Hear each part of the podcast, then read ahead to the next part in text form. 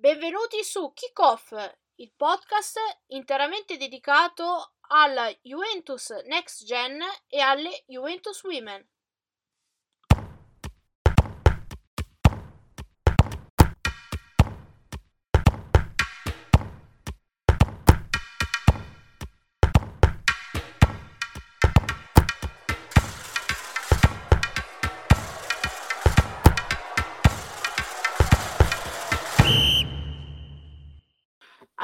Buonasera a tutti, siamo arrivati, se non sbaglio, alla puntata numero 20 di Kickoff e credo che sia una delle puntate eh, più difficili o quantomeno un po' più tristi eh, che, che, facciamo, che abbiamo fatto in questi, che ho fatto, che ho condotto in questi ultimi due, due anni, proprio perché è una puntata che eh, certifica che in cui andiamo, andremo a parlare di una Juve che si scuce virtualmente lo scudetto, quella femminile ovviamente, eh, e lo dà a eh, meritatamente, lo possiamo assolutamente dire e lo eh, ribadiremo, alla, alla, Roma che vince lo scontro diretto eh, proprio contro la Juve al Tre Fontane e sì, manca l'aritmetica come manca l'aritmetica anche alla Juve per il secondo posto Champions, però diciamo che nella Puscodetto le cose ormai sono ehm, assolutamente fatte. Allora, Prima cosa da fare, vado a presentarvi i miei ospiti, che sono Mauro Munno, giornalista di Juve News 24. Ciao Mauro e grazie super, specialmente oggi di essere con noi. Ciao Roby, buonasera, buonasera a tutti. E poi Roberto Loforte di Fuori Rosa TV. Ciao Roby e bentornato anche a te. Ciao, ciao a tutti, buonasera. Allora, la seconda cosa, prima di finalmente iniziare a parlare di, di calcio, ehm, ci tengo a dire che eh, in scaletta questa sera eh, non sarà dato nessuno spazio, neanche un secondo, su quanto accaduto eh, post Roma Juve e anche le polemiche poi che ne sono eh, susseguite dopo. Quello che è successo o non è successo eh, non fa assolutamente parte dei miei valori, ma soprattutto non fa parte dei valori del, del, calcio femminile che noi, io in primis, vi ho sempre raccontato, vi ho sempre esaltato e eh, vi abbiamo sempre ehm, raccontato e che personalmente appunto amo. Questo è e rimane un podcast sul calcio, ci piace raccontare il calcio ed è quello che facciamo e che faremo anche questa sera, appunto senza ra- lasciare un, un, ulteriore secondo a queste cose che con il calcio, specialmente col calcio femminile, non c'entrano niente. E con questo discorso chiuso, vostro onore, iniziamo a parlare di calcio.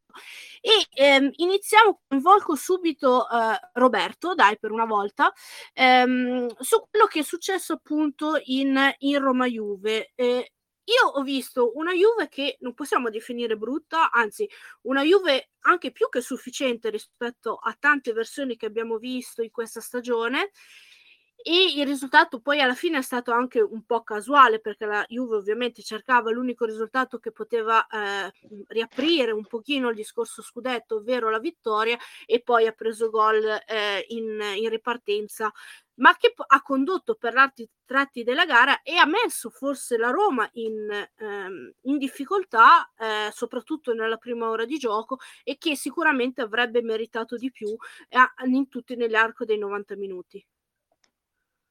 Beh, hai detto tutto te alla fine, perché alla fine è un po' il mio pensiero, però diciamo che abbiamo vinto diverse volte noi così le partite contro la Roma, no? Che magari ci andava bene anche il pareggio e sfruttavamo proprio questa cosa per andare a vincere le partite e stavolta è successo l'esatto contrario e la Roma ha giocato con più tranquillità. Penso che sia stata un po' comunque la sintesi della stagione, questa questa partita. Penso che la Juve poteva raccogliere di più sia ieri che durante l'anno, e, però c'è da fare molti mea culpa, oltre che i complimenti alla Roma, chiaramente perché la Roma alla fine ha perso solo due partite e, ed entrambe contro la Juve, tra l'altro. E, tolto questo, c'è solo da, da, da, fare, da fare i complimenti alla Roma e farsi un, ovviamente delle domande per cercare di provare a porre rimedio per le prossime stagioni, perché penso che sicuramente da lì si deve partire. Ovviamente tutto questo pens- dando per scontato il fatto che bisogna assolutamente qualificarci per la Champions e questo non è ancora ufficiale, quindi deve essere l'obiettivo di questo finale di stagione. Eh, Mauro, eh, per quanto riguarda invece proprio eh, in primis ehm, la partita, eh, forse lascia un po' l'amaro in bocca, un po' l'abbiamo detto anche le altre volte, eh, non aver avuto Bonansea in con continuità di tutto l'arco della stagione, perché ovviamente avere un attacco con due eh, frecce come Beresten e Bonansea in modo continu- continuativo rispetto a averne magari solo una e, e, l'altra i box ha fatto anche un po' le differenze in quelle partite che giustamente Roberto citava prima, eh, in cui abbiamo perso poi punti che non ci hanno permesso di lottare fino alla fine per lo scudetto? Sicuramente sì, uh, penso che Bonansea, nonostante tutto e tutte le critiche che le vengono spesso mosse, uh, sia tuttora la giocatrice che fa più la differenza nella, nella Juventus Women. Uh, e sicuramente l'averla avuto a singhiozzo, non l'averla avuto proprio in, un, in una certa parte della stagione, ha in qualche modo inficiato quello che è stato il cammino scudetto della, della Juventus uh, Women. Uh, sicuramente Berestein e Bonansea sono due giocatrici che hanno caratteristiche mh, per un certo verso molto simili e hanno anche un tipo di gioco che è molto, uh, non so come definirlo, individualista, ma nell'accezione buona. per questo motivo qui, vederle insieme a volte, secondo me, crea un certo tipo di scompensi nella, nella Juventus Women. Certo è che averle entrambe a campo aperto in un determinato tipo di partite eh, o vedere fare a Bonansia quello che ha fatto in occasione del primo gol con la Roma, eh, sicuramente ti fa capire quanto siano due giocatrici imprescindibili per, uh, per la Juventus Women. Uh, quanto conta, quanto impatta Bonansia sulla Juve, secondo me ancora tanto, tantissimo.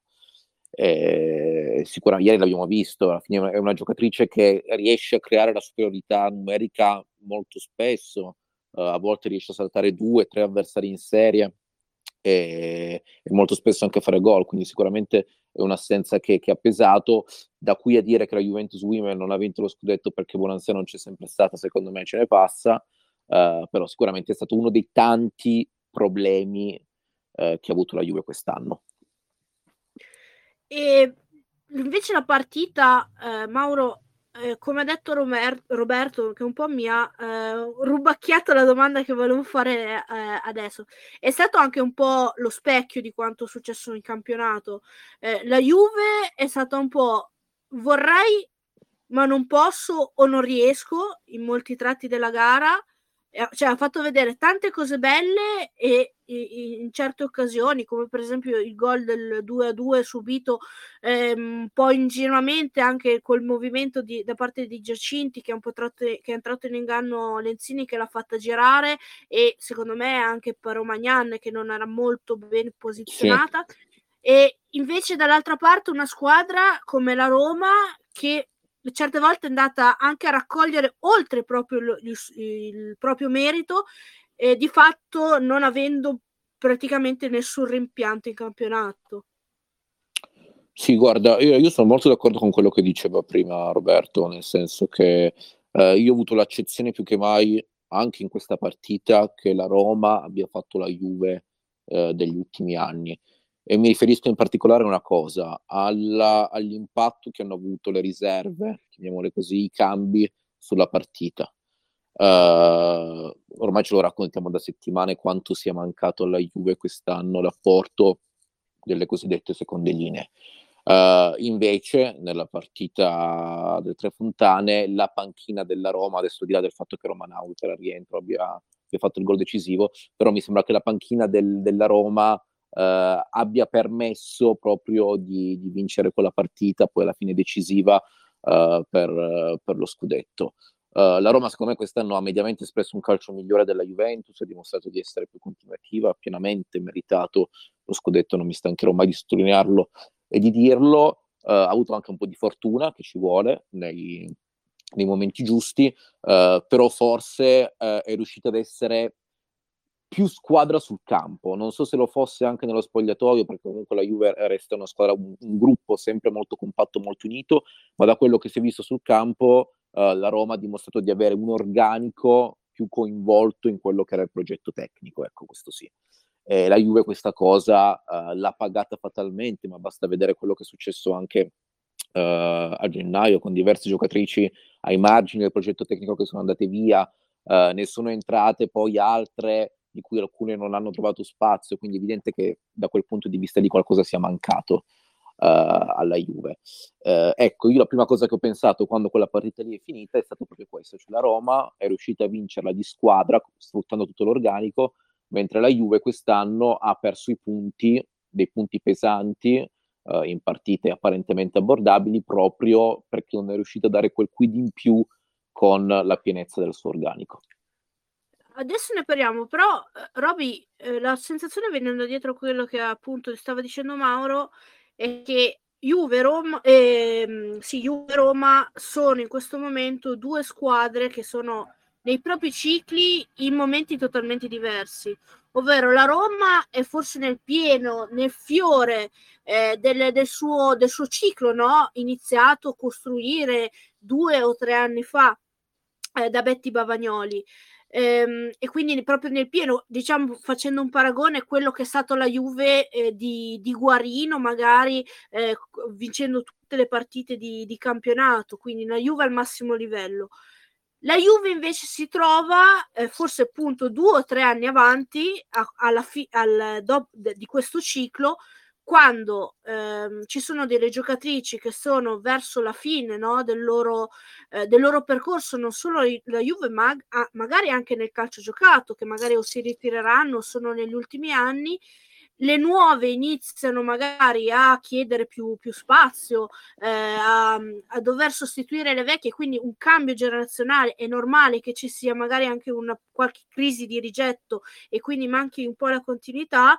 In tutto questo poi ovviamente c'è stato anche qualche errore di, di Braghi nella dirigenza, ma questo penso che eh, sia eh, anche un po' perdonabile considerando anche tutto quello che hanno fatto bene nei cinque anni. Quindi quando si vanno poi ad andare a fare le, le valutazioni, lo faremo, c'è anche appunto da tenere questo, questo in conto, che il prossimo anno, quando riparteranno 0 a 0, eh, con 0 punti a testa e si ricomincerà da capo, eh, la Roma poi avrà anche, eh, si troverà a fare quello che la Juve poi era abituata a fare, ovvero quello di difendere il campionato e la Juve invece si ritroverà quello che non era abituata dal primo anno, ovvero andare a ricercare. E su questo, e chiudo poi lasciandoti la parola, eh, volgarmente tutto si può, si può richiudere con la parola fame, ovvero quello che appunto diceva Mauro, magari qualche cosa in più, la fortuna che eh, ha trovato, che a me piace dire è andata a cercarsi, è proprio and- è andata a ricercare per la voglia di questo obiettivo che non avevano ancora raggiunto. Ma sì, assolutamente, penso che sia una cosa abbastanza chiara alla fine se noi avessimo vinto le nostre partite che erano da vincere, noi in questo momento eravamo qua a parlare di una sconfitta che lasciava ancora tutto aperto però, perché noi alla fine abbiamo perso partite veramente pesanti, partite che non, non, non, non stavano né in cielo né in terra in teoria a perdere quei punti lì, perché due punti su sei col Sassuolo gridano vendetta secondo me e, i punti persi col Como anche, quindi alla fine tu potevi essere eh, tranquillamente avere sei punti in più, sei punti in più, il campionato aveva preso una brutta piega ma non era assolutamente finito, anzi ti giocavi ancora tutto quello che ti potevi giocare. Eh, quindi noi dobbiamo fare, ripeto, mea culpa e, e, ripartire, spero, con più fame rispetto a quello che, con cui siamo partiti, perché, con partiti quest'anno, perché eh, la differenza si è vista purtroppo e, e l'abbiamo pagata cara, anche in dirigenza, perché come hai detto tu, si, si può perdonare sicuramente, però è anche innegabile il fatto che degli errori sono stati fatti. Mauro, si può descrivere questa sfida eh, Roma-Juve anche con eh, come termini continuità, la Roma, con umoralità per quanto riguarda la Juve? Sì, direi di sì, era anche quello che dicevo un po' prima. Eh, la Roma ha dato prova di grande continuità, ma non lo dico io, lo dicono i risultati. La squadra di Spugna, che come ricordavate prima, perso solamente due scontri diretti con la Juve, ha uh, dato prova anche di, di, grande compattezza, di grande continuità anche a livello mentale.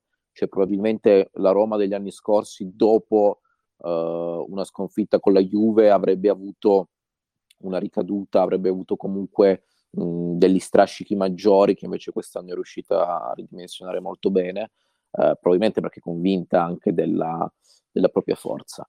La Juve è stata più morale, eh, sono d'accordo sul discorso che si fa di, anche di stimoli che secondo me quest'anno sono, sono un po' mancati, anche perché la Juventus Women, al di là del fatto che sia stata eliminata uh, nella, nella, fase a gruppi di Champions League, uh, in Europa ha disputato delle ottime partite, giocandosela alla pari uh, con squadre di, di, primissima fascia europea.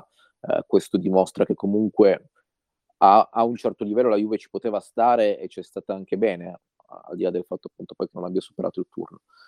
questo mi fa pensare, alla luce anche dei punti che la Juve ha perso con squadre uh, medio-piccole, con tutto il rispetto parlando, uh, che forse in alcune partite uh, qualcosa a livello di approccio, di attitudine mentale, di attenzione sia, sia, mancato. non lo so, io penso davvero che quest'anno più che mai mh, gli stimoli abbiano fatto sì, un, po la, un po' la differenza. Roma forse aveva più fame della Juve. Uh, in questa stagione. E la Juve aveva avuto tutte le attenuanti del caso, tra cui gli infortuni, che comunque bisogna giustamente ribadire e sottolineare, eh, però eh, la Roma ha meritato di vincere questo scudetto, ormai vabbè, non è ancora ufficiale, ma praticamente lo è, quindi io, io penso che la Roma abbia meritato il titolo. E lei, l'hai citato prima, Mauro, eh, oltre alla fame, uno delle, degli aspetti che hanno fatto più la differenza quest'anno sono, oltre che avvalorata dai numeri, ma anche poi eh, dall'aspetto, vedendo le partite dall'aspetto visivo, è stata sicuramente l'incisività delle giocatrici in panchina. Cioè, si è proprio ribaltato il mondo da quel Roma-Juve 1-2, se vi ricordate, dell'anno sì. scorso, in cui eh, Spugna si eh, lamentava eh, dicendo che la Juve aveva fatto la differenza perché aveva una panchina nettamente più lunga, nettamente più forte rispetto a quella, a quella della Roma. Adesso il mondo è completamente al contrario rispetto eh, a un, un, anno e mezzo fa. Eh, la Roma la fa da padrona, ha lavorato meglio, eh, ha, ha, giocatrici forse più, sicuramente più pronte eh, e anche forse anche più adatte e più, più rodate per il campionato italiano o comunque ehm, straniere che sono entrate in un momento perfetto perché la squadra eh, girava al massimo, rodata e quindi hanno potuto dare al massimo il proprio supporto. Dall'altra parte invece quella Quello che si diceva prima come confusione, Mauro che dicevi, di giocatrici che non hanno reso come si doveva e quindi a gennaio hanno lasciato, altre che sono arrivate al loro posto che magari non sono, si sono integrate ehm, al massimo, quindi non, hanno, non, han, non abbiamo magari neanche visto eh, il, loro, il, loro, potenziale, hanno portato ad avere una Juve ehm, appunto che ha perso uno dei suoi punti di forza almeno quest'anno e questo è sicuramente una cosa su cui Braghin, eh, Montemurro, comunque la società, su, qua- su, quando si andrà a pianificare il prossimo anno, è una delle cose, se non la, prim- la prima cosa eh, che si dovrà andare a modificare per poter essere competitivi. Sì, sì, sì, io penso assolutamente di sì. Eh, poi bisogna vedere, bisognerà vedere anche quale budget uh, sarà dato alla Juve, perché non dobbiamo dimenticarci che in questo momento sia Braghin che Montemurro uh, hanno il contratto di scadenza nel 2024. Uh, eh, arrivare al 2024 con l'allenatore, ma soprattutto il, il DG, che, che, è sin riduttivo parlando di Braghin, direi che è una cosa molto strana, molto pericolosa. Questo mi fa pensare che comunque la società Juve eh, intesa come proprietà Juve debba ancora parlare, relazionarsi con, con Braghini, quindi il progetto Juventus Women debba ancora prendere corpo nella maniera più, eh, insomma, più concreta ancora. Quindi parlare adesso di futuro, secondo me, per quanto sicuramente qualcosa si stia già iniziando a pensare a fare, è ancora molto prematuro. Eh, detto questo, io penso che questo sia assolutamente uno dei punti su cui lavorare cioè cercare di rendere la rosa più omogenea di quello che è stato in questa stagione, eh, dare sì giocatrici giovani, ma giocatrici che siano anche pronte a dare il proprio contributo e giocare dall'inizio, comunque subentrare eh, essendo, essendo, all'altezza.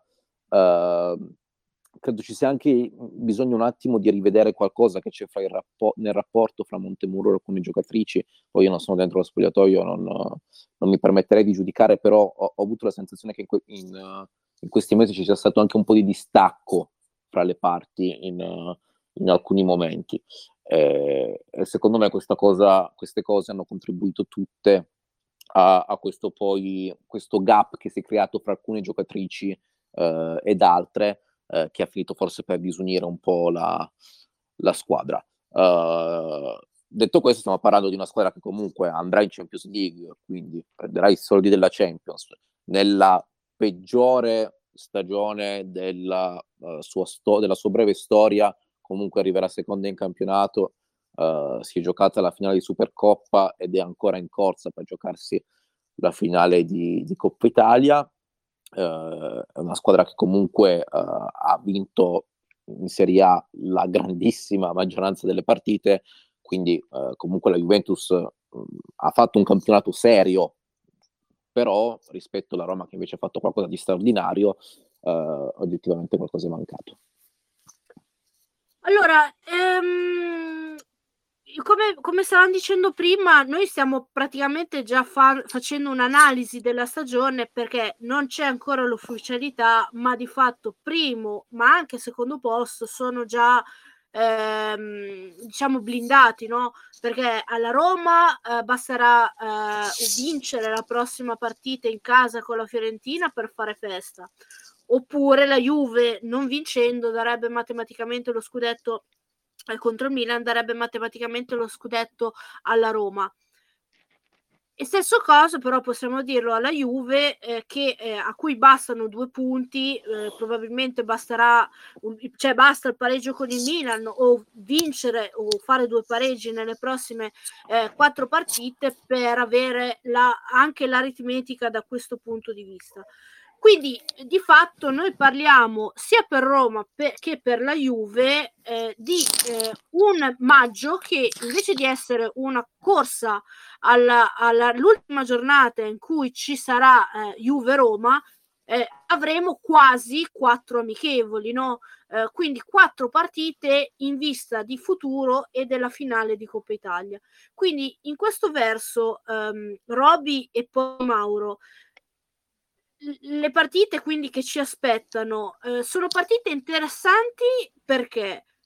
Perché vedremo magari degli esperimenti da parte, adesso parliamo solo della Juve, eh, quindi potremo magari vedere giocatrici per esempio come Dulian che non abbiamo quasi mai visto in questa stagione, che ha fatto un po' un anno di apprendistato, magari vedremo Simon che è un po' un oggetto misterioso visto che l'abbiamo vista solo eh, a febbraio qualche minuto con, con il Chievo e poi vedremo magari se ci sarà un piccolo richiamo anche atletico in vista della finale di Coppa Italia e anche poi dei mondiali perché comunque penso che in questo momento eh, per, per, quanto riguarda gli allenatori avendo quasi finito la stagione con largo anticipo eh, ci sarà anche la voglia magari di far riposare ehm, le loro nazionali di testa un pochettino in vista poi di quella che sarà eh, il mondiale in estate perché poi dopo ricomincerà subito la nuova stagione ma sì, però non lo so, nel senso che secondo me adesso sarà un, solo un uh, avvicinarci alla finale di Coppa Italia, che è l'ultima partita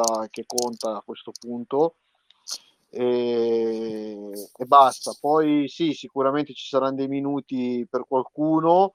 Eh, per Simon, per Dulian eh, bisogna vedere anche perché secondo me viene preservata ormai per il campionato primavera e finirà le Final Four con la primavera, nel senso che ed è, ed è secondo me è anche giusto così, perché quello è abbiamo una squadra che è prima nella regular season e è l'unico titolo che manca alla Juve Juventus Women quindi, quindi assolutamente dobbiamo, dobbiamo provarci ecco quindi penso che verrà preservata per quello più che altro però sicuramente delle, dei, dei minuti li farà perché tanto ormai, come hai detto tu, ormai le partite sono partite interessanti per vedere esperimenti, per vedere, far vedere il campo a qualcuno che gioca meno, perché poi alla fine, onestamente, ormai, come hai detto tu, i giochi sono fatti, ecco.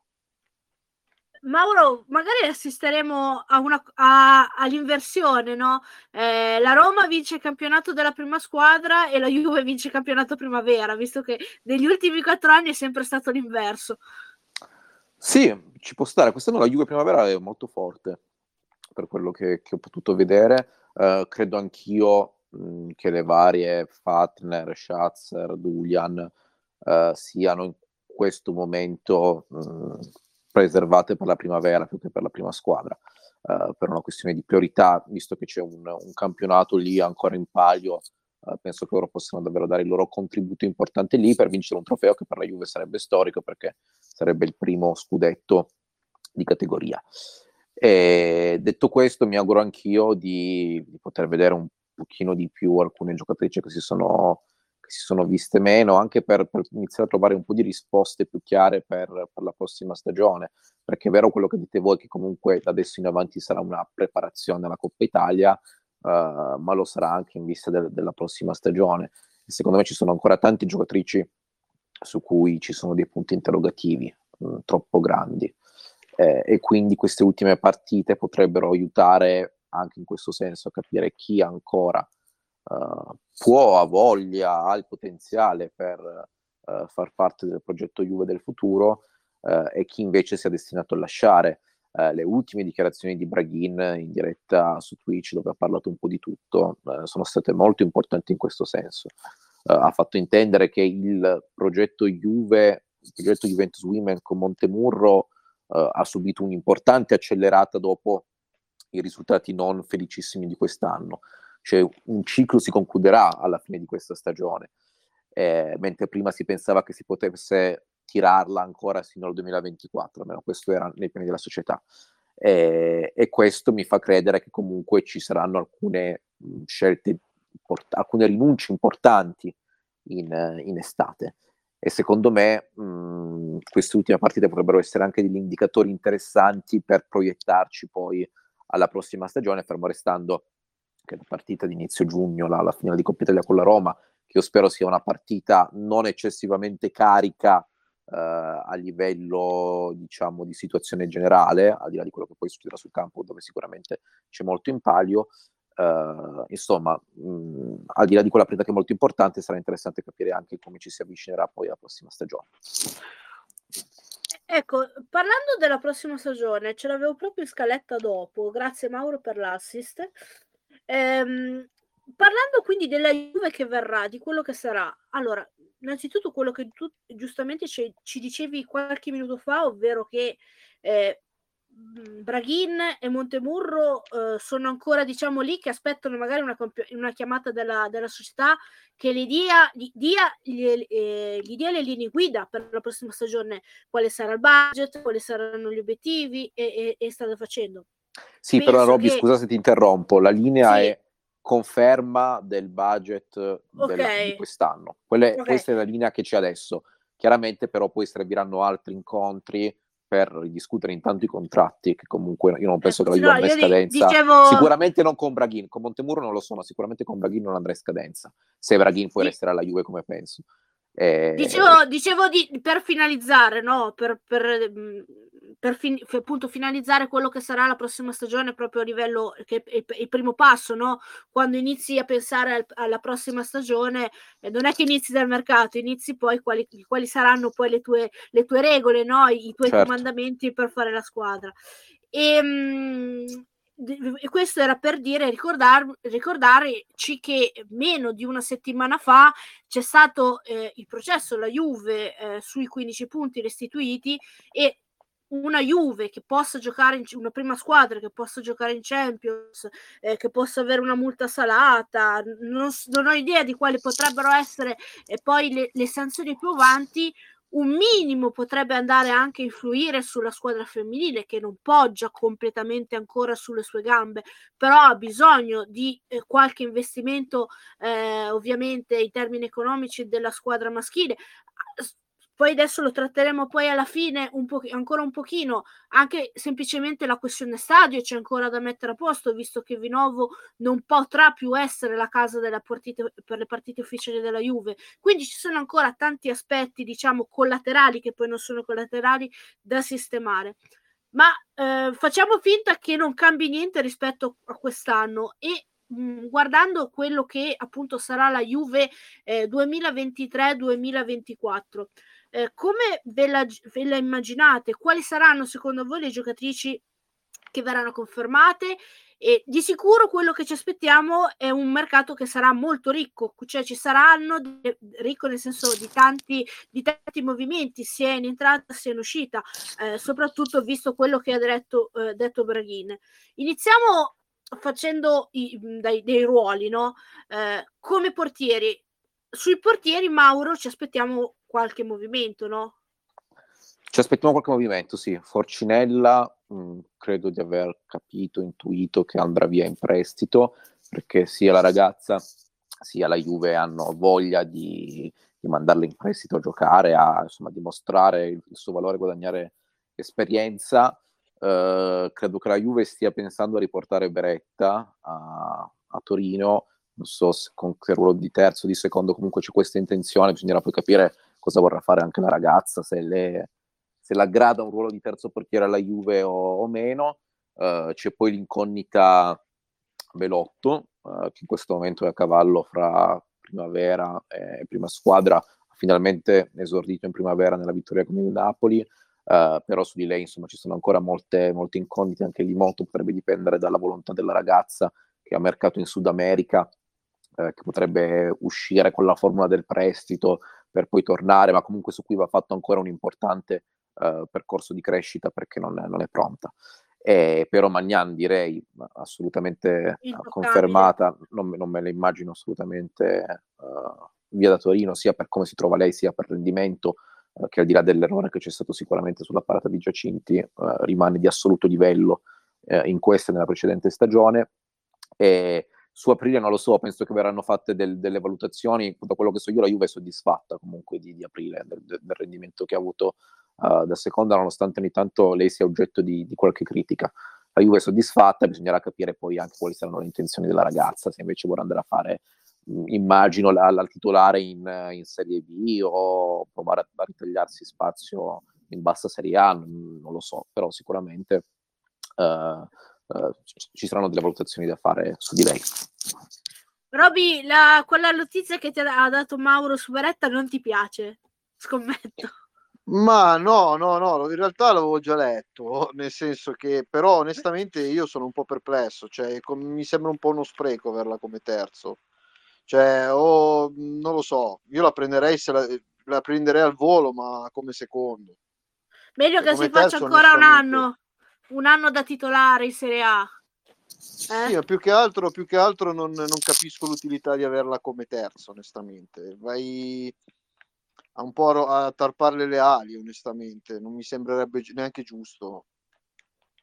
Sì, con le, te- con le, con le giovani, appunto, anche con il potenziale che ha, che ha Beretta, ma la, lo stesso discorso lo possiamo applicare eh, poi a Beccari, ne parleremo.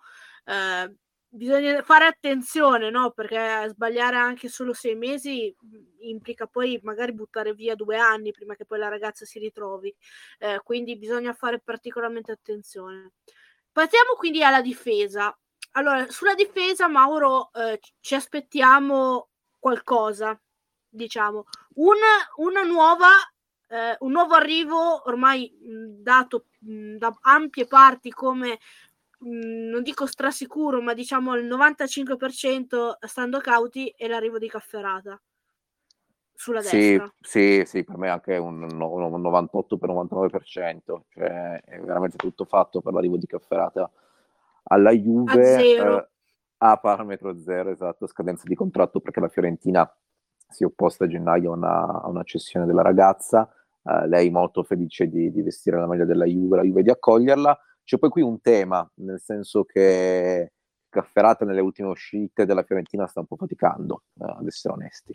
Uh, sta facendo qualche errorino di troppo, uh, forse immagino anche perché comunque la ragazza non abbia più tanti stimoli a giocare nella, nella Fiorentina, uh, sia arrivata in un punto in cui davvero lei forse già pensa al, al suo passaggio alla, alla Juve. Uh, l'intenzione della Juve è quella di tenerla, di confermarla in rosa, quindi per lei non esiste, almeno non esiste attualmente un discorso eventuale di prestito per andare a fare ulteriore esperienza da, in altre parti, viene considerata pronta, viene considerata anche un futuro perno della nazionale italiana. La Juve è sicura delle potenzialità di Cafferata, poi lei dovrà essere brava a, a rispettare queste aspettative.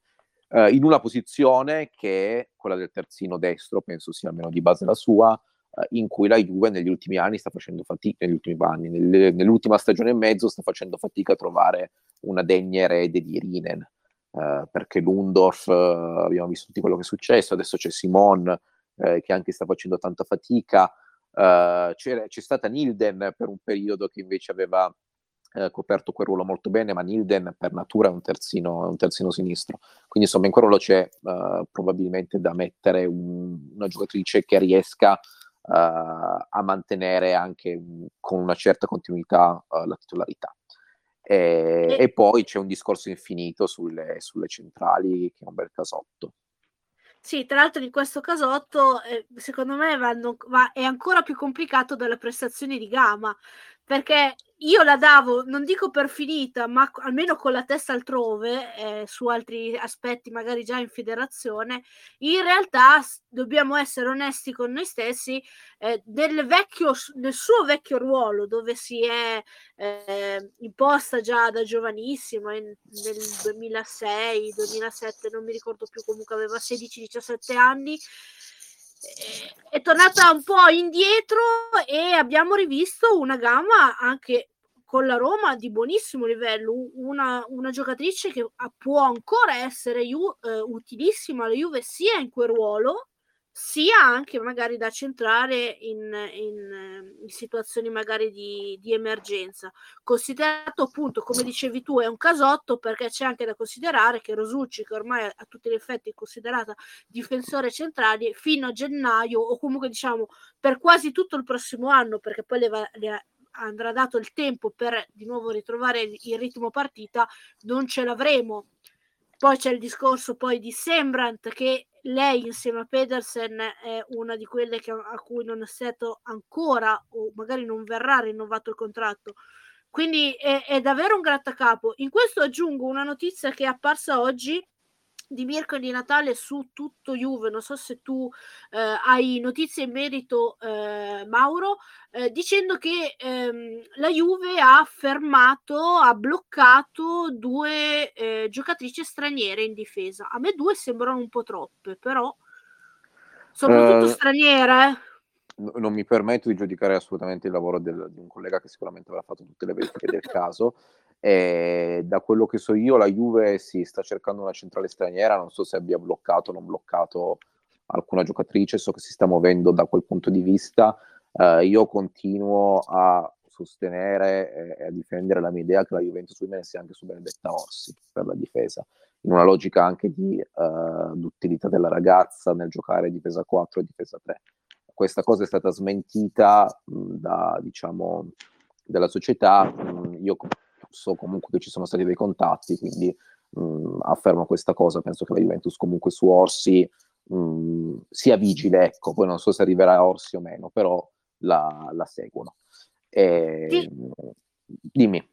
No, ti chiedo questo, secondo te il uh, Braghin e Montemurro faranno 4 cent- allora mettiamo per, diamo per scontato che eh, ci saranno i, quatt- i quattro terzini, due a sinistra e due a destra, indipendentemente da chi saranno.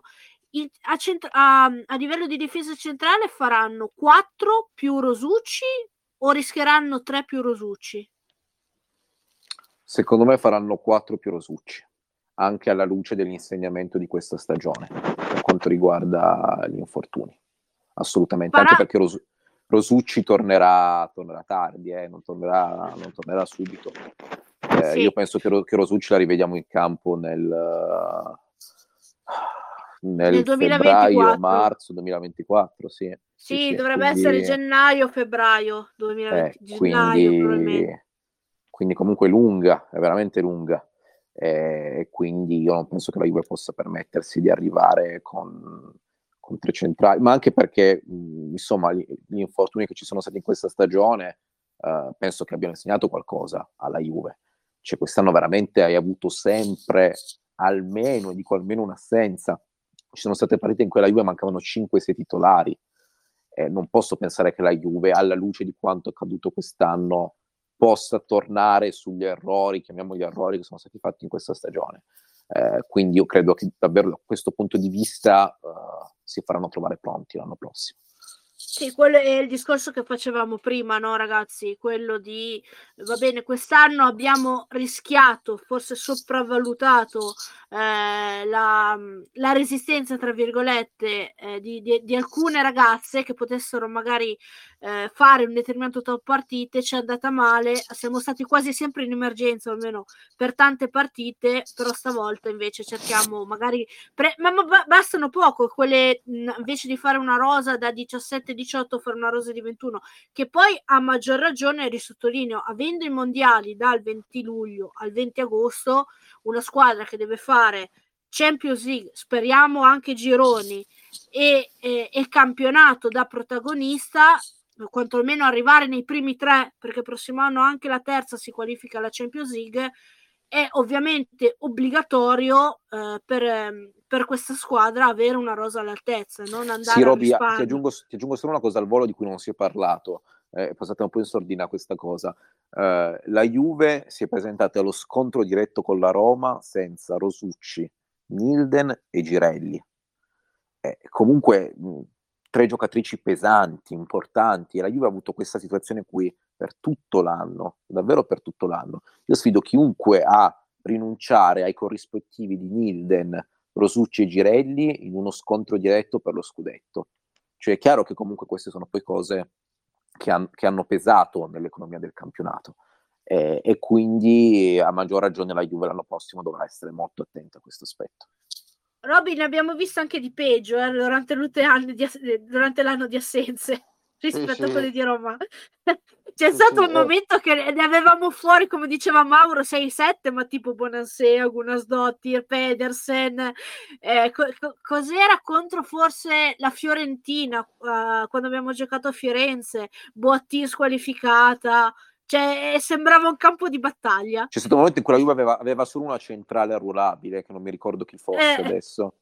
Eh, sì, eh, veramente... no, perché c'è stato, c'è stato un momento che era Gamma, un momento era Salvai. A esatto, settembre esatto, contro esatto. l'Inter, no, contro la Roma. Contro la Roma, ragazzi, se vi ricordate, eh, che ha giocato eh, Peders, no, Pedersen era infortunata, Rosucci e Salvai che tornava dal crociato. Era la prima sì. partita da titolare esatto, dopo il crociato. Esatto, perché Sembrant era squalificata e Lenzini era infortunata. Quindi e Gamma anche era infortunata. E Gamma anche, ecco.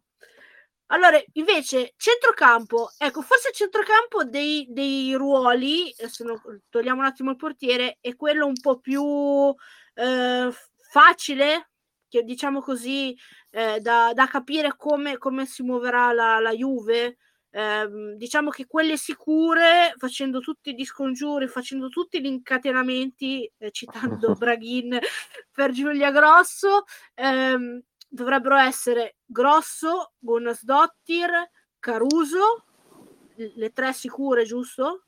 Sì. E poi ci, ci sono le situazioni di Pedersen e di Cernoia e basta. Quindi mh, ci aspettiamo di vedere e al massimo tre ingressi su questo reparto. Se non verranno confermate le due in, in dubbio, ovviamente. Credo, credo di sì. Eh, io su, su, sia su Cernoia che su, su, Pedersen ho, grossi dubbi eh, in termini di, di conferma per, per, l'anno prossimo.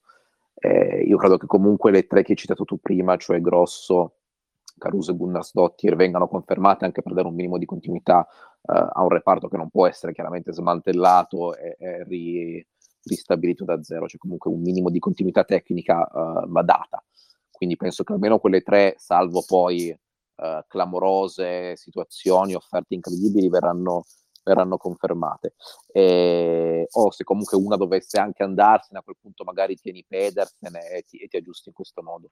Eh, la Juve sicuramente farà una, quella che io continuo a chiamare playmaker, poi non so se sarà pro- propriamente una playmaker, ma comunque una giocatrice d'ordine in mezzo al campo, uh, che corrisponde anche a una richiesta ben definita di Montemurro, cioè quella di avere una giocatrice di alto livello a produrre gioco l- lì in mezzo, uh, e mi ricollego anche qui alla volontà del coach di riportare Bellucci a, a, a gennaio a, a, Torino, cioè per pulire un po' una manovra che quest'anno non è sempre stata perfetta.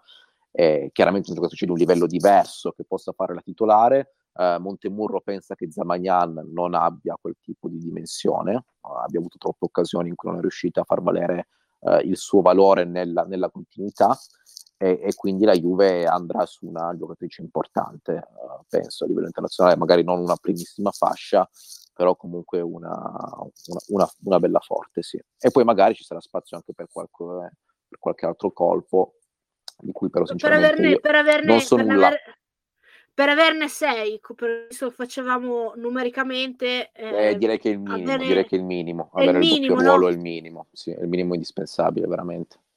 Arriviamo poi all'attacco dove forse lì se il difensore centrali è eh, un po' un rebus, qui proprio siamo al casino totale, praticamente, no?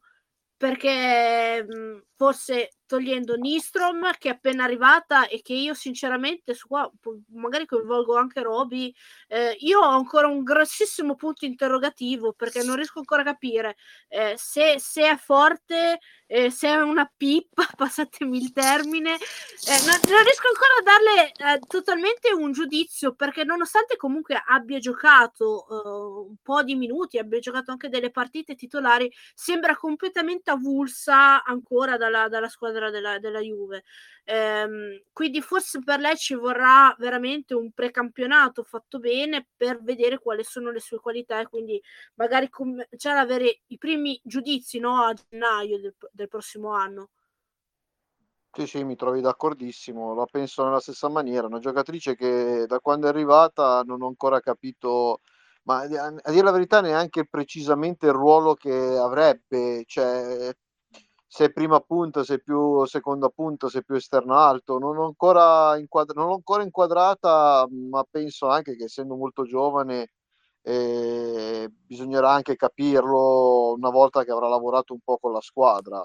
Eh, ci vorrà sicuramente per campionato e, e poi vedremo. Ecco. Sì, anche, anche, come caratteristiche, perché a me sembra sì. che sia anche abbastanza predisposta su alcune, tipo non so, ehm, nelle ripartenze mi sembra una che sia anche abbastanza in grado di proteggere la palla e di, far, di farla viaggiare magari agli esterni in, contro, in, in ripartenza, in contropiede, eh, cosa che ha fatto secondo me molto bene con, con l'Inter, eh, quindi non rallentando l'azione, eh, protegge appunto anche abbastanza bene la mh, spalle alla porta, la palla quando gli, gli viene data bene.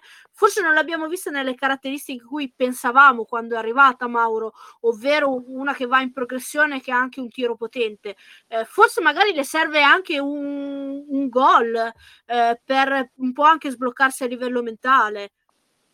Sì, sono perfettamente d'accordo. Io credo che la ragazza ha bisogno di un gol.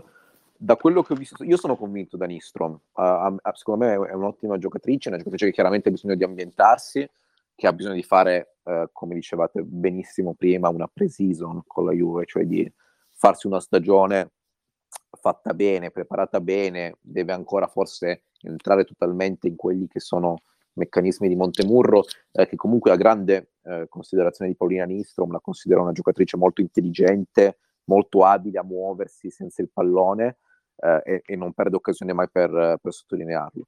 E quello che però io ho potuto appurare è che la Juve, quest'ultimo segmento di stagione, quando c'era Nistrom, sugli esterni viaggiava meglio rispetto a quando c'era Girelli. E, e, questa cosa comunque mi, mi è sembrata abbastanza, abbastanza, evidente, tant'è che adesso che sia Bonansea sia Berestein sono tornate a fare Bonansea e Berestein, eh, guarda caso è proprio quando Nistrom con i suoi movimenti, senza il pallone, con la sua capacità di attirarsi addosso i difensori è andato a, crea- è andato a creare spazi alle, alle due esterne. Eh, è chiaro poi che in un, in un attacco composto da Nistrom, Bonansea e Berestein, Uh, quasi uh, per gerarchia è chiaro che poi Berestein e Bonansea si prendono più tiri uh, rispetto a quanti se ne prende Nistrom e magari con Girelli è, è, è anche diverso proprio lo spessore delle giocatrici in campo quindi magari possono anche cambiare alcune scelte tecniche in campo da questo punto di vista. Uh, però secondo me il, il contributo di Nistrom sin qui, uh, al di là del fatto appunto che non sempre emerga, non sia questa giocatrice così appariscente magari in alcune giocate, è stato comunque di buon livello. E, ehm, quindi dicevamo, Nistrom confermata, Girelli almeno ancora un altro anno scadenza di contratto. Sì, sì, almeno uno, sì, almeno uno, assolutamente sì. E poi Bonansé, anche se ha parlato di estero, credo che almeno ancora un anno rimarrà almeno alla scadenza naturale del contratto. Beresten credo che sia la, la più intoccabile dopo mh, mm, Pauline, dopo mh, mm, oh sì, eh, dopo Grosso e dopo Peromagnan. E quindi dopo, dopo queste quattro c'è, c'è il vuoto perché Cantore eh, è un po' des- desaparecidos, no? un po' in crisi eh, completamente, la, la, vediamo quando entra in campo che è proprio la bruttissima copia della giocatrice anche vista soprattutto a Sassuolo, che comunque le qualità per fare bene, le qualità per stare in questa Juve ce le avrebbe e ce le ha fatte anche vedere all'inizio eh, di stagione. C'è poi Bonfantini che non sta facendo affatto male con la, con la, con la Sandoria, anzi eh, la sta a forza di gol e di buone prestazioni la sta anche risollevando. Um, ci sono, ci, poi chi è che c'è? Mm, chi dimentico? Uh, no, basta, mi sembra di averle citate tutte. Beh, cioè, vabbè, sì, c'è Beccari che comunque è un... Sì, Bec- Becca- un... Bec- Beccari, che bisogna vedere se tornerà o, o meno, però diciamo dietro queste quattro è un bel, un bel rebus. Eh, cosa ci dobbiamo aspettare dal mercato Juve in avanti? Allora, eh, credo che dovremmo intanto aspettarci la conferma di quelle che, che hai detto tu, cioè del, del, tridente che io ritengo il tridente titolare, chiamiamolo così, cioè Bonansea, Girelli e, e Benesten. Uh, Nistrom, da quello che trapela, è comunque considerata la giocatrice più, più mh, su cui si investe di più per il futuro, è più pronta anche per sostituire in, tra un po' di tempo Girelli come centravanti titolare della Juventus Women. Poi ci sono, ci sono delle grosse incognite. Io penso che can- la, stagione questione di Cantore non sia stata positiva uh, e non lo sia stata non tanto per responsabilità della ragazza, ma proprio per un'incompatibilità della ragazza con il modo di giocare della Juve, molto spesso. Uh, cioè qua, perché io penso che Cantore renda al meglio quando gioca da seconda punta, cioè renda al meglio in un attacco a due. Al di là del fatto che poi a Sassuolo abbia fatto anche l'esterno, che la Juve faccia l'esterno, io credo comunque che, che il ruolo di Cantore sia la seconda punta. Uh, in un tridente secondo me fa più fatica perché non ha caratteristiche né da ariete, da centravanti né da, né da esterno d'attacco. E, e quindi su di lei bisogneranno fare delle considerazioni, anche se io penso che forse alla fine un'altra stagione a Cantore verrà concessa alla, alla Juventus, però bisogna fare delle considerazioni. Non penso che Bonfantini tornerà, non, non subito almeno. Uh, la sensazione che io che la Juventus vorrebbe farle fare un'altra stagione in prestito in Serie A all'estero, uh, media Serie A, mh, mm, per dare continuità a quanto di buono sta facendo in questa, questo finale di stagione con la Sampdoria e poi su Beccari eh, la Juve la, la vorrebbe portare indietro. Mm, questo è poco ma sicuro. Mi sembra anche evidente da quello che ha detto Braghino ultimamente la migliore attaccante italiana insieme a Girelli nonostante ci siano 14 mi sembra anni di differenza. Eh, Beccari secondo me è un talento genera- generazionale cioè Beccari deve stare alla Juve non importa che, eh, che sia così giovane non importa che non abbia esperienza secondo me mh, deve andare alla Juve, deve giocarsi il posto, deve crescere lì. Eh, perché secondo me è un talento che va oltre la, la media e quelle che sono le, le, prospettive di una qualsiasi altra giovane promettente della Juve. Eh, Mauro, poi... con, me, con, me, su Beccari sfondi una porta eh, aperta eh, perché so, il, para- per il paragone andavo... che ho fatto per quello che ti ho fatto con Beccari eh. E, e, poi, e, poi, ci sarà un altro colpo. Uh, la Juve sta monitorando sì, alcuni, alcune giocatrici estere uh, che avranno, credo, caratteristiche da esterno molto tecnico, uh, barra numero 10, più o meno siamo su quella, su quella storia lì. e, e, quindi anche lì sicuramente ci sarà almeno un, un rinforzo esterno, diciamo quella che è già la Grazia Juve. Qualche nome circola, però sono tutti nomi alto mare proprio.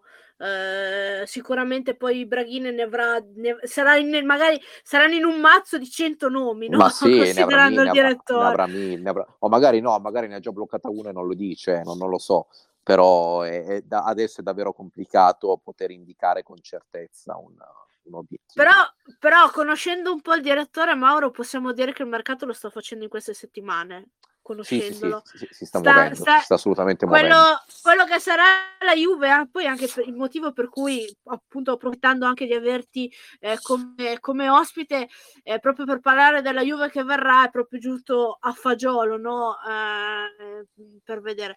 Io su Beccari aggiungo solo una cosa. Eh, io spero tantissimo, tu lo sai, eh, anche Robby penso che sia d'accordo, che faccia, mh, mhmm, spero tanto che faccia parte eh, della Juve del prossimo anno perché lei proprio deve mettersi in gioco, deve, non deve anche avere paura di, di fare panchina o, o di andare eh, a giocarsi il posto con eh, giocatrici eh, che sono un po' delle istituzioni a livello nazionale perché lei ha tutte le capacità e secondo me anche la testa e la personalità eh, per eh, tra virgolette rubare il posto eh, a, a, queste senatrici e quindi diventare già una, una pedina importantissima per, per la Juve. Nel caso in cui non dovesse ehm, o non se la sentisse o per altre ragioni si preferisse eh, farle fare un percorso di fai ancora un anno in prestito prima di venire alla Juve, io spero tanto, mi auguro che qualcuno mi senta, non fatela giocare in Italia, mandatela in prestito se possibile in Germania, in un Eintracht, in una squadra di metà classifica tedesca, che è il campionato suo perfetto per per continuare o comunque per rifinire la sua crescita. Perché lei deve, diventa- deve diventare come le giocatrici tedesche sono, cioè giocatrici fisiche, giocatrici ad alta intensità, eh, giocatrici che tra virgolette, eh, fanno, mm, fanno, la guerra no? in, in, avanti, ehm, che sanno fare mille cose e che mettono in tanto in difficoltà i, i difensori che li subiscono per 90 minuti appunto da livello fisico. Io non so se siete d'accordo voi, ma io spero tanto appunto che se non sia la soluzione A, eh, non, non prenda la via più facile, quindi quella che rimanga in Italia, ma che va all'estero e si metta veramente in gioco perché è quello che fa più crescere. No, no, io sono in disaccordo totalmente. Quindi o viene alla Juve o resta eh... Como. Eh, che cavolo, non cioè, avevo cioè, dubbi. So eh, cioè, non, avevo so dubbi.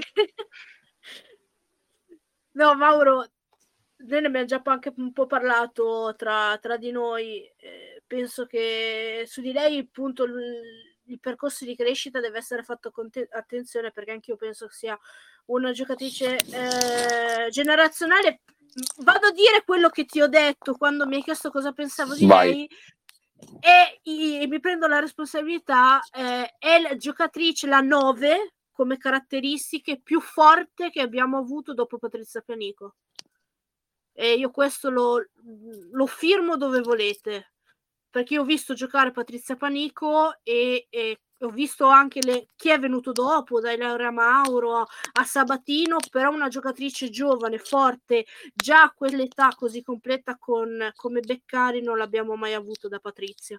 E quindi è una giocatrice che va coltivata e che va fatta crescere bene perché poi anche se la godrà la nazionale, no? E I frutti di, di, questo, di questo lavoro e, e, e tutto il resto. Robby, sì, poi io... piace? No, dimmi, sì, sì, dimmi. Scusami, Mauro. faccio velocissimo. Mi rendo conto che non sia facile anche per una ragazza di quell'età. Ieri vado alla Juve dove ci sono Girelli, Bonansea, Berestein, questa, quell'altra, e giocarmi il posto. Cioè, magari anche provando un po' a medesimarmi lei, dire vado lì, faccio tra mille virgolette la fine magari di cantore che non mi fa giocare, mi mette fuori ruolo, eh, magari non, non, ha tanta voglia. Eh, però non lo so, io davvero secondo me lei ha, ha qualcosa di speciale, cioè qualcosa che dovrebbe mh, far emergere il prima possibile e se la Juve le dà la garanzia di farla partire alla pari, come mi sembra sia uh, stato pensato da, dalla società, uh, secondo me davvero potrebbe, si potrebbero anticipare i tempi del famoso Erasmus biennale che la Juve concede a tutti i suoi migliori talenti, per lei in via eccezionale potrebbe essere di un solo anno, nonostante sia la più giovane in assoluto forse di quelle che, che militano in, in, Serie A della Juve, eh, potrebbe, potrebbe davvero rientrare anticipatamente. Poi la, un'altra che potrebbe seguirla, magari far, fare un Erasmus di un anno fuori e tornare, è Schatzer. Ma io su, su, su, Eva è il mio secondo pallino dopo Beccari, quindi con, con lei, forse anche più con lei che con, che con Beccari, perché mi ricorda tantissimo una giocatrice fantastica come Tuttino eh, che è stato un perno f- pazzesco del Bardolino, arrivato in semifinale di Champions nel 2008 e della nazionale italiana per tantissimi anni e secondo me Eva è ancora più forte di Tottino perché te- tecnicamente è un, è un, mostro secondo me, proprio anche per l'età che ha, perché giovanissima, mi sembra che sia un 2006 o un 2005, quindi eh, vera- veramente, veramente, veramente bene. Eh, dicevo, Robby, ti piace la nuova Juve? Sei, sei, d'accordo con quello che potrebbero essere, diciamo, sì. lo scheletro? Sì, sì, sì, moltissimo, moltissimo, anche se devo essere sincero, io non sono così ottimista sul Cantore. A me è deluso tantissimo, ma ti dico la verità, io non ero neanche entusiasta quando l'abbiamo ripresa, perché non avevo visto quello che sto vedendo in Beccari, onestamente. Cioè, Beccari mi sta dando la sensazione che sia già pronta per giocare nella Juve, invece io Cantore neanche negli anni migliori mi sembrava pronta per poterci giocare, sinceramente. Quindi onestamente non so quanto sia salutare sia per lei che per la Juve un altro anno assieme a fare la riserva poi di, di una Girelli o eh, sono d'accordo che potrebbe fare seconda punta, però secondo me proprio manca una questione di, c'è anche una questione di, di carisma e di, di stare alla Juve che non so se la ragazza ce l'ha, ecco, a livello caratteriale anche, mi sembra una che si butta giù anche abbastanza facilmente.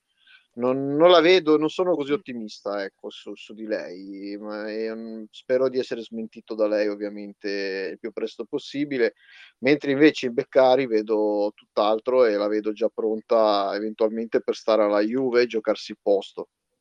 Vabbè, tu l'hai vista anche tante partite anche dal vivo, quindi... Sì, sì, no, ho avuto anche la fortuna di parlarci, quindi eh. sento proprio la, come, come, la sen- come vedo a livello di anche in Beretta la stessa cosa.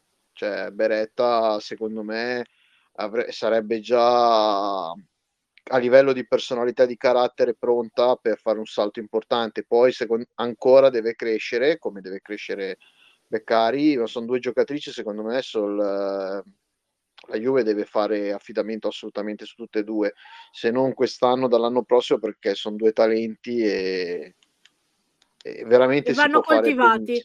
Sì, sì, assolutamente. Allora, io ho segnato tutto quello che hai detto Mauro e quindi praticamente potremmo avere eh, circa otto movimenti in entrata e, e altrettanti in uscita. Quindi a differenza della, degli altri anni dove ce n'erano magari solo due o tre, quest'estate, oltre ai mondiali, ci divertiamo anche col calciomercato. Forse Mauro un po' meno, che passerà l'estate al telefono, cioè, pedi, pedinando Braghin e, no, que- que- questo, gennaio, questo, gennaio, è stato veramente uno stress. Questo gennaio è stato veramente, lo, lo ammetto senza, senza, paura, è stato veramente stressante stare dietro a tutte, a tutte le trattative. Non oso immaginare quest'estate che, che si preannuncia bella, bella intensa, però vabbè, insomma, lo, lo si fa sempre con grande passione e, e anche un pizzico di, di divertimento.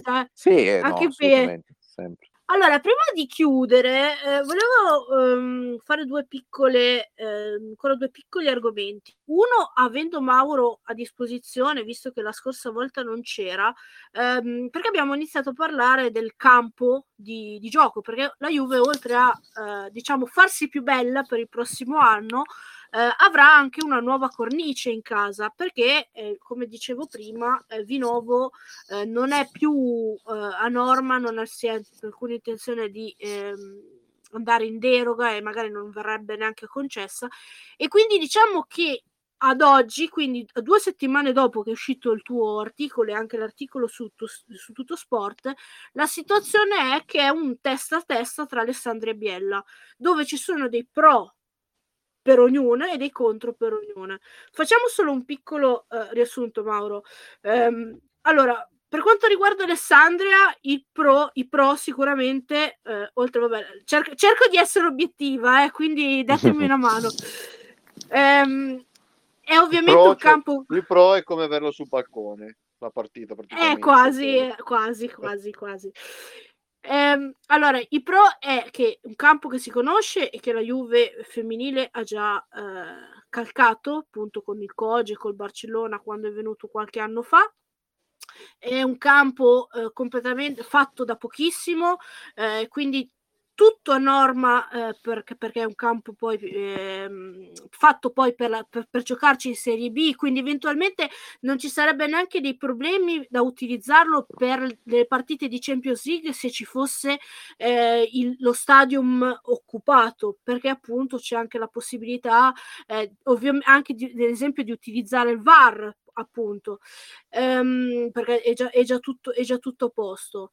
È forse più comodo venendo da Torino, Uh, rispetto, rispetto, a Biella e anche un po' più, meno distante ris- eh, Vinovo Alessandra rispetto eh, a Vinovo Biella e poi Alessandra è più bella, vabbè, ma questo la, la lasciamo la lascio da parte. Di contro, ovviamente, c'è il discorso che ci giocano già due squadre, la Next Gen e il, la squadra locale, l'Alessandria, quindi sarebbe un po' più difficile andare a incastrare tutti gli impegni di tutte le tre squadre, quantomeno ogni weekend due squadre, immagino la, la Juve Next Gen e la Juve Women, dovrebbero, dovrebbero condividerlo. No? Eh, io continuo comunque a dire che la squadra femminile il campo, anche brutto, non lo rovina perché non usa la stessa forza eh, che usano eh, gli uomini sul, sul campo. Il campo del Mokagatta è un campo fatto che è sempre stato molto bello. Poi ci, ci lavorano i giardinieri della Juve, quindi ehm, il, il problema diciamo di avere tre squadre è molto relativo. Dall'altra parte invece Biella, i pro sono che si giocherebbe solamente la Juve femminile, ehm, quindi un, un campo solo, solo, per loro. Il contro è che ci sono tanti lavori di fare e c'è anche c'è la pista d'atletica e forse anche un po' scomodo come, come raggiungerlo. Tu Mauro, cosa ne pensi? Secondo te qual è la meta favori- favorita eh, per la corsa e favorita anche magari dallo stesso Braghin eh, e dalla società? A Biella, da quello che so io, hanno rifatto il campo recentemente, cioè una, uno dei motivi per cui Biella è in Lizza eh. è che hanno, rifatto, hanno appena rifatto il campo, cioè c'è un manto di, di ultima generazione. Eh, allora, da quello che so io, intanto uh, non è una scelta che spetterà mh, a Braghin, c'è più una scelta che sarà presa dal, dall'area infrastrutture della Juventus, prima di tutto, perché poi uh, ci sono dei discorsi che non sono appunto di pertinenza strettamente di Braghin, che si occupa più della parte sportiva della, della Juventus Women. Eh, e quindi da questo punto di vista comunque eh, ci saranno delle valutazioni che prescinderanno un po' anche dall'aspetto sportivo. Uh, detto questo, io mi sento di dire da quello che ho raccolto fino a questo momento che uh, Alessandria resta la, la possibilità uh, maggiore per la Juve. non sono d'accordissimo con te quando, quando hai parlato di testa a testa, cioè secondo me c'è Alessandria che è la prima opzione, probabilmente avrebbero già scelto Alessandria se non ci fosse questo discorso delle, delle tre squadre insieme. Uh, poi penso che ci sia Biella che è stata in qualche modo più, uh, più gettonata dal punto di vista mediatico, ma ci siano anche altre possibilità, anche altre candidature che, ven- che stanno venendo vagliate dalla, dalla Juve. Uh, mi ha sorpreso un po', sinceramente, questo lo dico, sentire che nel torinese non ci sono impianti per, che possano ospitare la Juventus Women. Io, per esempio, non avrei disdegnato mh, una situazione intermedia in cui magari si giocavano le partite di campionato in uno stadio del torinese, ce ne sono a Borgaro, c'è a Chieri, eh, magari facendo anche qualche intervento necessario per renderlo perfettamente a norma.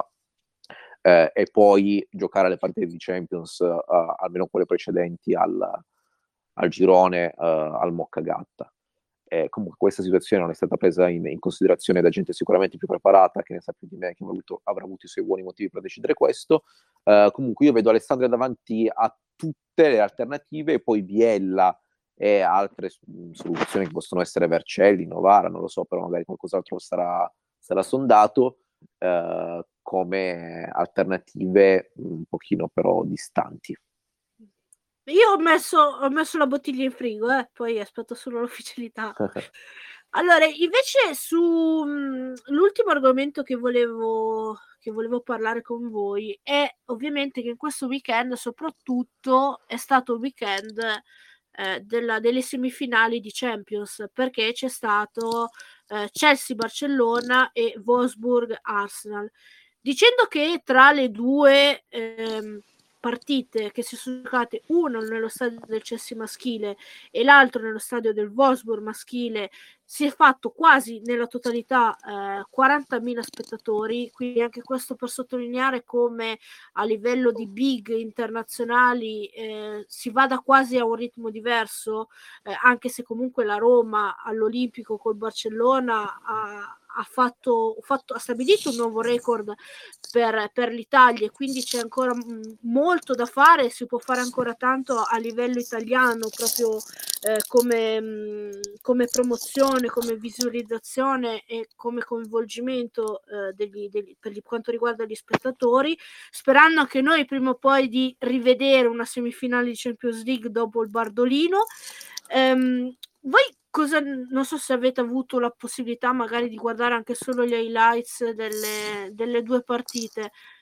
Io sono completamente estasiata da quella giocatrice fantastica che è Caroline Gramansen che ha fatto, ha fatto un gol pazzesco con Barcellona, eh, gol che poi è risultato vincente e che di fatto avvicina di molto il Barcellona alla finale, una finale eh, che probabilmente la squadra che uscirà tra Chelsea e Barcellona sarà nettamente favorita eh, sia sul Wolfsburg o sia sull'Arsenal, ehm, dipende poi chi, chi uscirà dalle due.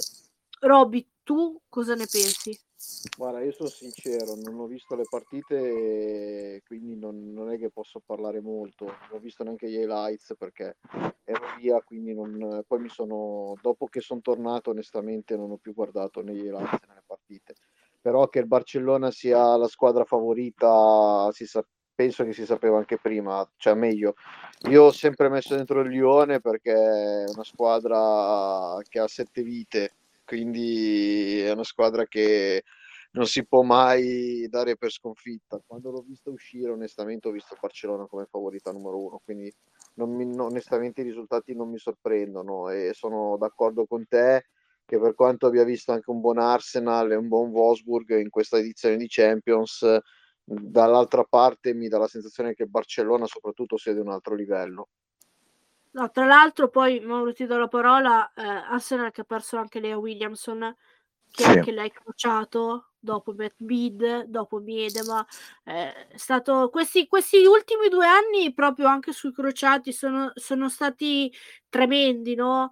Eh, proprio anche per il valore delle giocatrici che eh, hanno subito questo infortunio. Io, tra l'altro, vi invito um, a, per chi non l'avesse fosse ancora andato ad ascoltare, eh, che noi abbiamo realizzato un podcast che ho pubblicato intorno a Natale eh, sul, proprio sulla su questo argomento, c'è, un, c'è un'ora sulla, eh, di letteratura eh, sul, sul, sulla rottura del legamento crociato.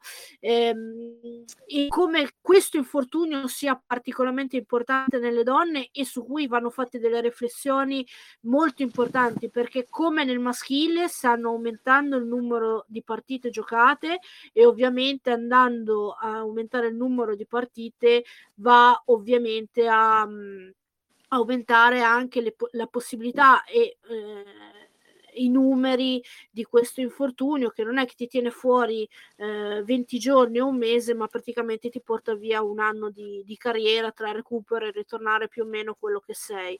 E quindi veramente eh, veramente una cosa il mondiale prima l'europeo l'anno scorso e il mondiale quest'anno ha delle protagoniste in meno eh, che non dico andranno a um, abbassare il livello eh, però sicuramente ci spiace non poter, non poter vedere uh, questa rassegna. Mauro. Sì, no, io mi, mi al discorso che facevate prima su, sulle, sulle semifinali di Champions. Io ho avuto modo di vedere uh, quasi tutta la partita del, del, Barcellona con il Chelsea e sono rimasto impressionato. Sinceramente, al di là del risultato che, che comunque è stato risicato, a me veramente mh, il Barcellona ha dato una sensazione di superiorità importante, sia a livello di predominio territoriale, adesso non so quali siano i dati di possesso palla tiri, ma penso che il Barcellona abbia, abbia davvero dominato uh, quella, quella, partita. Eh, per me è assolutamente la, la, la candidata numero uno alla, alla vittoria fi- finale e credo sia anche uh, la squadra in questo momento più forte del, del, mondo, cioè che abbia sostituito un po' nelle gerarchie di qualche anno fa quello che, che rappresentava ed era il, il Lione. Per quanto riguarda uh, Fosburg-Arsenal, io non so Roby se tu te lo ricordi, ma ho sempre detto che quest'anno l'Arsenal era una squadra forte. Sì, uh, ma ho, anche ho, Montemurro te l'aveva detto. Eh, ho, l'ho sempre ritenuta una del, delle, possibili, delle possibili finaliste di, di, questa, di questa, competizione e, e, quello che ho visto um, anche nel, nelle ultime partite, soprattutto nei quarti, mi, mi conferma che secondo me l'Arsenal uh, è, è, in questo momento la candidata principale ad arrivare in, in finale. È una squadra che ha avuto come la Juve tantissimi infortuni nella stagione, è una squadra che ha sempre trovato soluzioni e, e alternative a, a, queste assenze.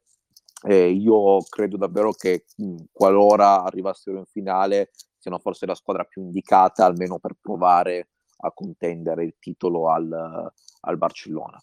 Poi, poi, vedremo chiaramente il Barcellona parte, parte favorito contendere lo, lo dico io, uh, visto che sono, la, sono, schietta, ovvero prenderne meno di 3 o 4. eh, perché col Barcellona poi, soprattutto poi chi va a giocarci in finale, il Chelsea, se vi ricordate tre, due anni fa cos'era, eh, ne, tipo pronti via ne prese 3 o 4 sì, eh, sì, sì. nel primo tempo e quindi ver- veramente Barcellona poi soprattutto quando arriva negli, negli eventi finali quest'anno poi eh, con, con, l'arrivo anche di Bronze si è sistemata davanti ha trovato quella, eh, quella giocatrice giovanissima eh, che, che, è mh, mm, aspetta Paraluelo che mi sembra sia un 2004 eh, che gioca titolare quella che ha segnato la Roma che è una giocatrice dal punto di vista fisico, tecnico, eh, spagnola ovviamente, che è cresciuta nel, in Spagna,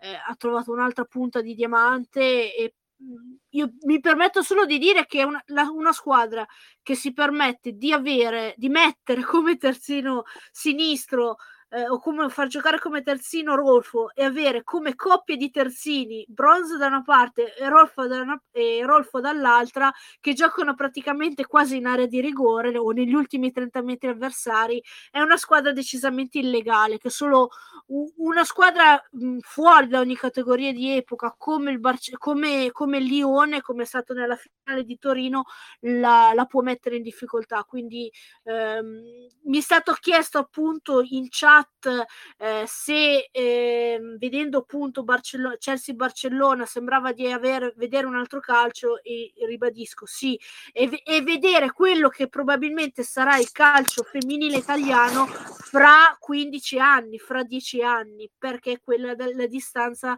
eh, da cui si è partiti da Spagna a Francia con, con l'Italia. E queste purtroppo sono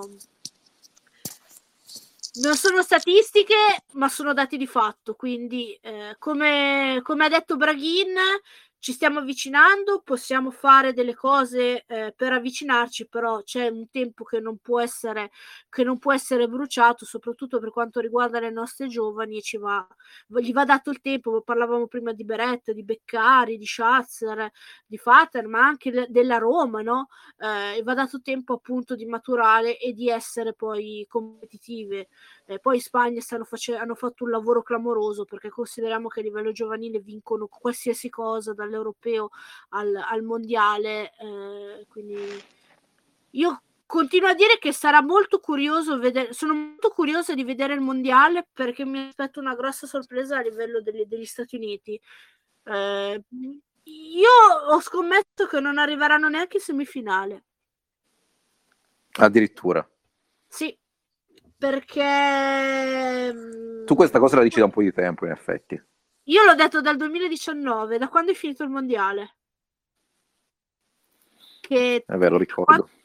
Quattro, anni dopo non, ehm, gli Stati Uniti faranno molta, molta fatica, ma per un motivo solo.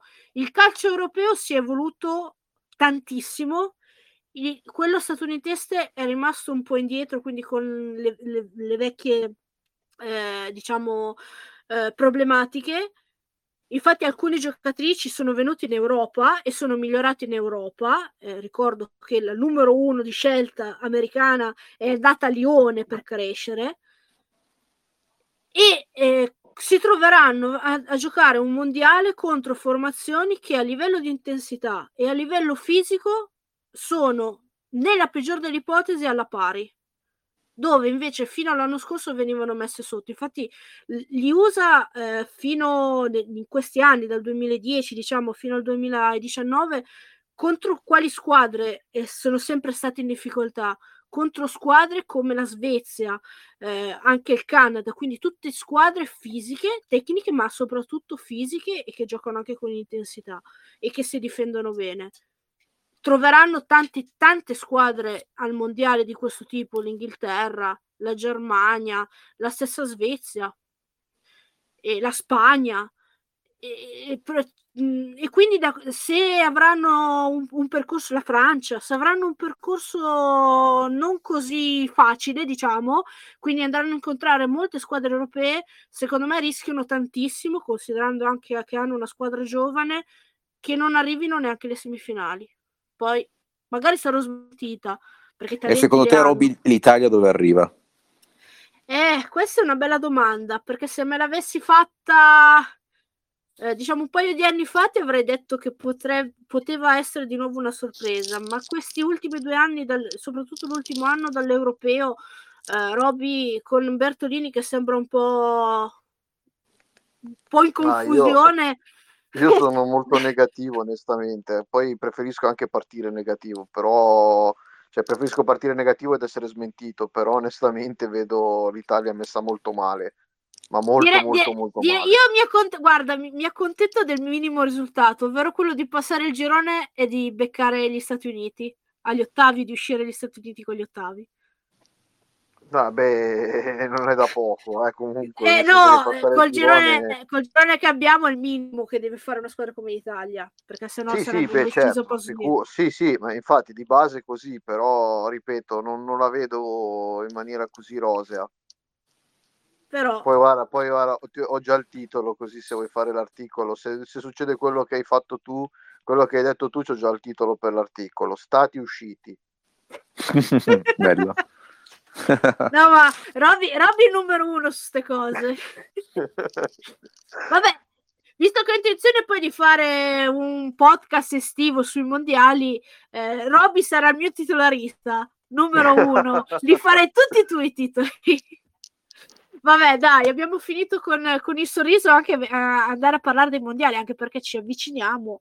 Eh, siamo a tre mesi, meno di tre mesi dal calcio d'inizio e ci aspettano delle belle nattate, delle belle serate a vedere un po' di pallone eh, al di là della, dell'Australia.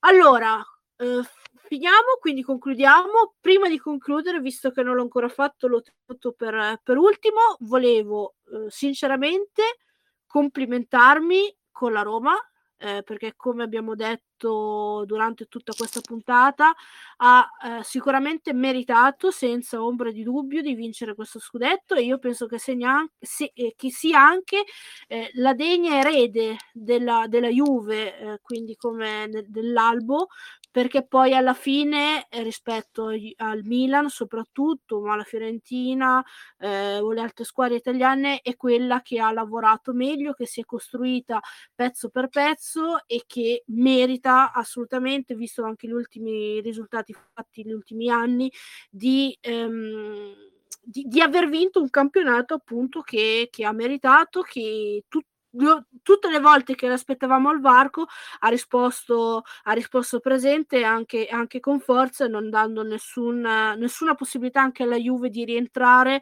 eh, e, e, di, e, di, essere di nuovo protagonista e anche forse di sognare lo scudetto. No? Era un sogno un po' eh, di, di, quasi di mezza, di mezza estate, di mezza primavera eh, che, potesse, che potesse succedere appunto che la Roma. Mh, cadesse in una delle, di queste partite e quindi che si arrivasse all'ultima giornata a decidere, a decidere lo scudetto. Quindi complete, complete, com, tanti complimenti a loro, ma noi mh, mhmm, oggi ancora più che mai siamo f- contenti, siamo fieri di essere juventini e siamo sicuri che il prossimo anno la Juve sarà lì a cercare di scucire invece il, questo scudetto dalle maglie della Roma e di riprenderselo eh, come, come è stato negli ultimi cinque anni. Quindi vado a salutare, detto questo, i miei ospiti eh, che sono stati eh, Roberto Riforte di Fuori Rosa TV. Ciao Roby e grazie come sempre. Ciao, grazie a voi, è sempre un piacere immenso.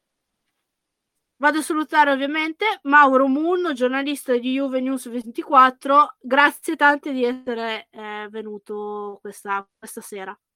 Grazie mille a te Roby, un saluto anche all'altro Roby e a tutti i nostri ascoltatori. Noi eh, ci, ci fermiamo qui. Alla prossima, quindi, grazie per aver ascoltato Kickoff. Ciao e forza Juve.